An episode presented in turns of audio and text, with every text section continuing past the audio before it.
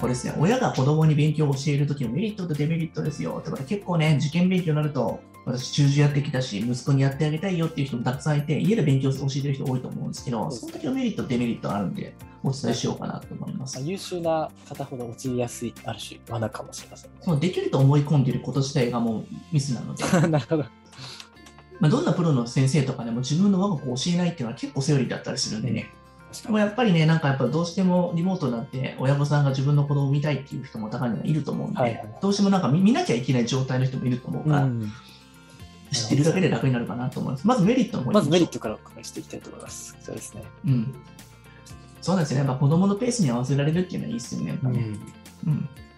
そもそも集団授業に過ぎていけなかったことがペースが追いつけない場合とかってね、親がやっぱスポットできるっていうのは大きなメリットなのかなと思います。うんあとは子どもの現状を把握することが常にできるように、あと答え出すまでのプロセスもしっかり導き出したりとかするので、そうですね、まあ、単純に結果とか点数だけじゃなくて、うん、もうちょっといろいろ細かく見ていけるといいですね、うん、そしてメンタル面の部分でもケアできるよっていうところですね。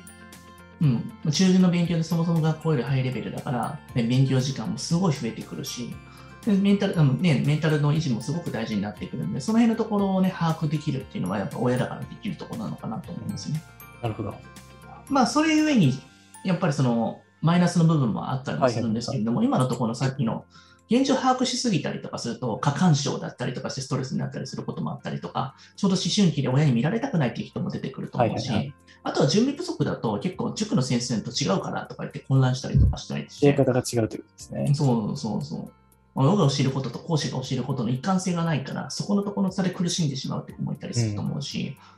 あと僕たちの指導とそのその塾の先生の指導が違うからって困る子もいると思うんですけど、そこはあまり、ね、深く捉える必要もなくて、自分がやりやすい方法で導き出すから、うん、そもそもや考え方とか本質は一緒だったりすると思うので、うん、伝え方、言い方が違ってるだけだと思うから。そうですね、うん、まあ、あのいろんな解き方の中で自分解きやすいやつそうそのパターンだけでやっていいよってことなんで、あとはまあ結構もうここはもう仕方ないって言ったらおかしいですけど、感情的になるから子供やる気なくしたりとか、まあ、悪態つくに逆になるんだよって、もうやればやるほど余計になんかやばくなっていくってパターンが我が子っていうやつですよね。なるほど。そうですね。負のスパイラルに陥っちゃうってことですね。そうですね。これはね、本当に、ね、よくある、皆さんが本当陥れるので、一生懸命になればなるほどうまくいかないんですよね、これ本当に。なるほど。これ本当にね、熱とか愛情が深ければ深いほど、はいはい、なんか本当に、ここれね、コントロールしようとするんですよ、潜在としては。こういうふうにやってくれるんじゃでも思春期っていうのは親のコントロールから逸脱することなので、はいはい、そこが喜びですから、ね、そうなんですよね、うん、ウェイみたいな感じで、お母さんがちょっと嫌がってるぜっていうの嫌って笑うのが、その人気っていうのが反抗期の本質ですからね、ね迷惑をかけることが反抗期なんですよ、親を。なるほど。これなんでかっていうと、やっぱりあの親離れするために必要な要素だから、あ必要な部分ではある、ね、そうなんですよ、だからそこのところできて、いえ、親が、お母さんもなんかイラついてるわ、メイみたいなのが本質なんで、はい、なるほど。うん、まあ、まあ、ムカつくわと思うかもしれないけれども、正しい感情ですから、だからそこのところで、親が教えれないっていうふうになってしまうのも、あながち当たり前だったりするんですよね。あとはもう夜更かしにつながる、これなぜかというと、大人の体力とか価値観にしようしてしまうと、子供は実は限界を超えてしまうことがほとんどなので、それがうまくいってなかったり、寝あの寝不足だったり、朝起きれないってことは、実はお母さんのなんかその時間感覚とか、はいはい、そのあの勉強量とかっていうのをなんか押し付けてるからっていう人が結構多かったりします。ここは意外と盲点かもしれないですね、確かに。そうですなんか、ちょっと気になるのが、私たちの指導しているサポートの中でも、お母様なんか11ってから日変わってもメッセージ来る人いると思うんですよ。早く寝てください、本当に。そうですね。はい。なんか別になんかあの夜更かししてて、成績上がったとかってあんまないですから、うん、朝起きてリフレッシュな状態でメッセージいただいた方がいいと思います。なぜかというと、夜中で考えることでろくなことないですから、そうですね。はいはいはい。翌朝起きたら、なんかすごい考え変わってますからね。早朝で朝起きて、なんかあの、なんかね、スズメチュンチュンになってる状態で、天気がいい状態で、なんかネガティブな発想ってあんま浮かばないと思うので、スズメチュンチュン、そうですね。はい。はい、それバイクの音、ブーンってね、すぐポストカシャってなってる時に、なんかネガティブな発想ってあんまないかなと思う。今日一日が始まるぞってところに、そういうのないと思うんで、 そうですね、確かに。時間って結構大事ですからね。うん、なるほど。うん。もうなんか、ね、ようやくお母さんがね、自分の時間をね、なんかあの、ゆっくりなんかマッサージで座ってみたりとかする、そういうところでしょうもない発想とか生まれたり、不満が出てきたりするから、なるほどでもそういう時間で絶対夜なんですよ。そうですね、確かに。不安が込み上げてくるのは夜ですね。うん。明け方5時とかに、ね、起きてね、そんな不安なんか絶対ないと思うんで。そうですね。はい。ある種、朝方にしてほしいのはお母さんの方かもしれないですね。。うん、なるほど。はいアドバイス、まあ、今はいアドバイスしましたよ ね、そうですね。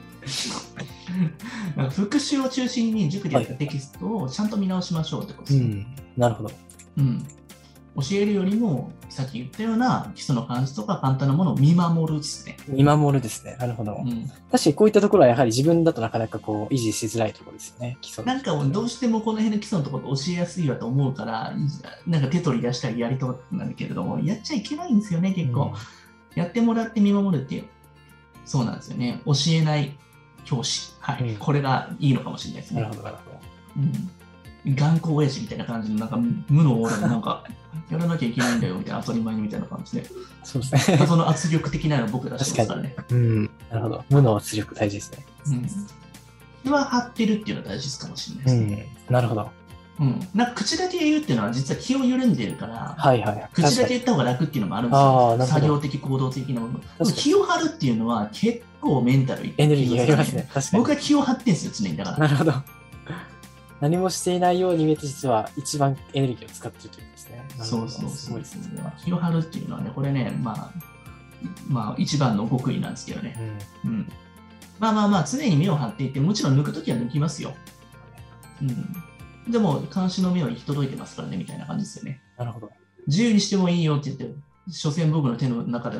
やってますからね。 そうですね。確かはいに。そこの存在感っていうのが本当に大きいですね。指導そう者ですは。そうそう。あとは時間を短く区切ってメリハリをつける。まあ、よくあるやつですけどね。うん。うん。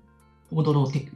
ク。はいはい。うん。なんだそれみたいな。タイマー使えよっていうやつでね。うんまあ、あなるほのど集中とリラックスを交互にしていくっていうことで、交感神経や副交感神経をうまく活用するってやり方ですよね。確かに、ダラダラより、本当にこう、メリハリをつけてやった方が圧倒的にこういった僕らしいはもう完全にそれですよね。うん。そうなんガですねーってやって、そのままなんかあの作業興奮うまく活用しても、もう嫌だと思ってもやめるみたいな感じ。はいはい。やらないときにマジで本当に動かないような、本当になんか怠け者みたいな状態になりますからね、僕は。おーなるほど、ある種、まあ、ライオンのような感じですね。確かに ライオン型の努力とアリ型の努力みたいな、よく対比されますけど、そうですね。あー確かにライオン型かもしれないですよね。狩るときは狩りますからね。そうですね。うん。それなりのなんかエネルギーをなんか温存してるって言ったらいいのかな。はいはいはい。そうですね。ひょっとしたはいらみんなでゲームとかしてたりとか、遊んだりしてるとかっていうのは、それなりにその子なりに温存してて、狩るときは狩るぞってマインドなのかもしれまあ、なあいるし、種エネ、エネルギーをチャージしてるかもしれないそですう、ね。だからお確か母様はすでにやらなきゃいけないと思ってるかもしれない、チャージしてる子もいるんですよ、中には、賢い子って、そうですね思ってる以上に。俺やるときやるからね、みたいなやつもいるんで、そのね、ペーシングをね、うまくね、理解してあげた方がいいですよ。意外と男の子ってそういうのを考えてる子いますからにね。そうですね。確かに。まあ、常にダラダラやってるからといって、本当に伸びるわけじゃないですもんね。帳尻合わせのうまい子っているんですよ。 なるほど。うん。そうですね。まあ、思考力っていうのはやはり意外とそういう子の方があったりしますからね。効率で考えてるからね、結局でも思考力って、その時にすっごいエネルギー使うから、エネルギーを補填しなきゃいけない時ってあるんですよね。うん。これすごいわかるんだよね、結構。なるほど。うん、もちろん直しやるにしても、すぐにやるっていうの結構しんどかったりするから、そうですね。うん。なんかやっぱ一日のうちに思考力のすごいなんか深く考えるような勉強とかってそんなに持たないじゃないですか、やっぱ30分1時間ぐらいなんで、それ以外は作業的な部分とかでごまかしてやったりとかうん、うんうん。なんか暗記のところとかでやったりとかするんで、1日やっぱ2、3時間、2時間、1時間半、2時間ぐらいしか持たないんじゃないかな、僕らのそうですね。はい。やはり大人でも2時間ぐらいの集中が本当に限度なんじゃないかなと限度で思いますす、。限度です、やっぱ。だからそこのところをお母さんが、あ、この子結構深くやってるなと思うところは、と、そのなんかサボってるところと思うて、サボってるところの方が、あまり、なんかね、あ長くて仕方ないんですよ、やっぱ。うん、人間のその構造上仕方ないですねし頭の構造上うん。いや、絶対抜くとこ抜かないとっていうところなんで、うんそこをしっかり見極めるってところですね。そうでうすね、ん。焦っちゃいけない。なるほあと、教えずに子供に考えさせるっていうことですね。はいできるだけ教えちゃいけないですね。我慢。どうん、忍耐ですよ。中樹は忍耐です。うん、大人の忍耐。なるほどうん。もう本当に教えるっていうのは意外と簡単なんですよ、教えることって。そうですね教えたりとか手取り出したりやることっていうのは結構楽なんですよ、うん苦っていうよりかは。もう我慢できないから言っちゃうわけじゃないですか。うんそれ私がやってあげてるのっていうのは違うんです。やっちゃいけないんですよね。うんもう中樹で一番養わなきゃいけない忍耐力ですね。うん。お母さん受験終わると忍耐力すごくつくと思いますよ。そうですねあとはプロセスを重視して、その他のまあ進歩を認めていくっていうことですよね。はい本当にしもう少ないこととかでも結構みんなちゃんとやれてたりとか成長とかって僕ら他人だから結構見えるんですよね。ああ、最初のこと言った時よりだいぶ成長できてる。うんでも当のやっぱり親とかなると距離が近いからその成長がねあまりなんか見えなかったりとかする人も多いんですけどね、できないところばかりにやはり目を向けてしまうことが多いですね。これたとえ不正解であっても前回より成長したなというふうに承認することそれはまあねちょっとでもノート書けるようになったりとか綺麗になったこととかを認めてあげるだから本人も意外とこんなとこ成長できたんだっていうふうに驚いたりする子も多いからね褒められて初めて気づくところもありますからね、自分そのうなん成です長よに。、そうなんですだから些細な成長でも本当に認めてあげることこれが親の仕事ですよ本当にさあ皆さんもね今回のところね本当にうまくやろうと力入れるよりも遊びがある方がうまくいくんですよってことですね車の運転とかのハンドルガーって握ったらさ事故りますからねはっきり言って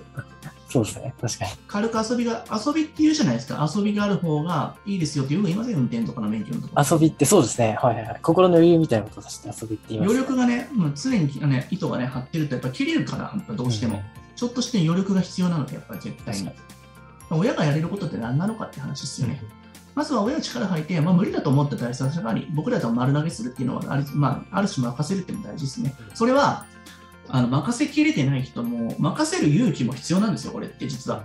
第三者にお願いしてにもかかわらず自分が主導でやり続けたりするとかそれ失敗になればまた同じようなパターンに陥りますからねうん、一度プロの考えとかを信じてちょっと投げてみてそのやり方に乗っかるってことが結構大事だったりしますかならるねほど、そうですね、確かに。そこそでうですね自分のやり方と違うやり方を受け入れるっていうところが必要の一つの成長の一つになってくるから、そこは結構大事になってきますよね。そしてあとは、まあ、親のやることとか、美味しい料理を作ったりとか、励ましの声かけとか、もうそれだけで十分のエネルギーになったりしますから、まあ、そういったところがすごいね、えー大事になってくるかなと思います。なるほど。はい。今日はちょっと前半長くなっちゃいましたけれども、だいぶ役に立ったんじゃないでしょうかね、今回そはうですね、かなり具体的に、まあ、陥りがちな罠について、本当に詳しくアドバイスいただいたんじゃないかうなと思いんます。、江島さんもなんか実際指導してて、そういうことを感じるなと思いました、なんか結構メリット、デメリットっていうのを。はいはいそうですね、まあ、結構親御さんが優秀であればあるほど自分流のやり方で教えちゃったりとかして、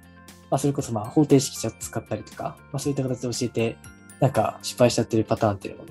見てきましたね。はいまあ、いくら優秀であっても指導のプロとは限らないですからね、はっきり言って。そうですね他人の子は教えれるかもしれないけど、我が子だったら絶対別だから、そこはちょっと、それが自分より年下であっても、その耳を傾けてやらなきゃいけないところですよね。うんなんでって先生の方が子供が信頼している可能性がやっぱ高いわけなので、そうですね、そっちで認めてくれてる先生のやり方をやった方が絶対正しいですよね、早いし。うん、確だかからにじそう今まで自分のやり方で失敗したから自分のうまくいってないことに続いてるわけだから一旦やっぱり先生に委ねるっていうこととかもプロの意見を聞くってことも聞き切るってことも大事ですよね。うんうん、中途半聞端な聞いたとしても結局なんか自分軸で動いてしまったりとか、したらまた同じような墓穴を掘ってしまうことがあるから、うん一旦ちょっとそこ離れてみてそうだからそこの辺の素直さってところも結構大事なのかなと思いますよね。なるほど。はい、はい、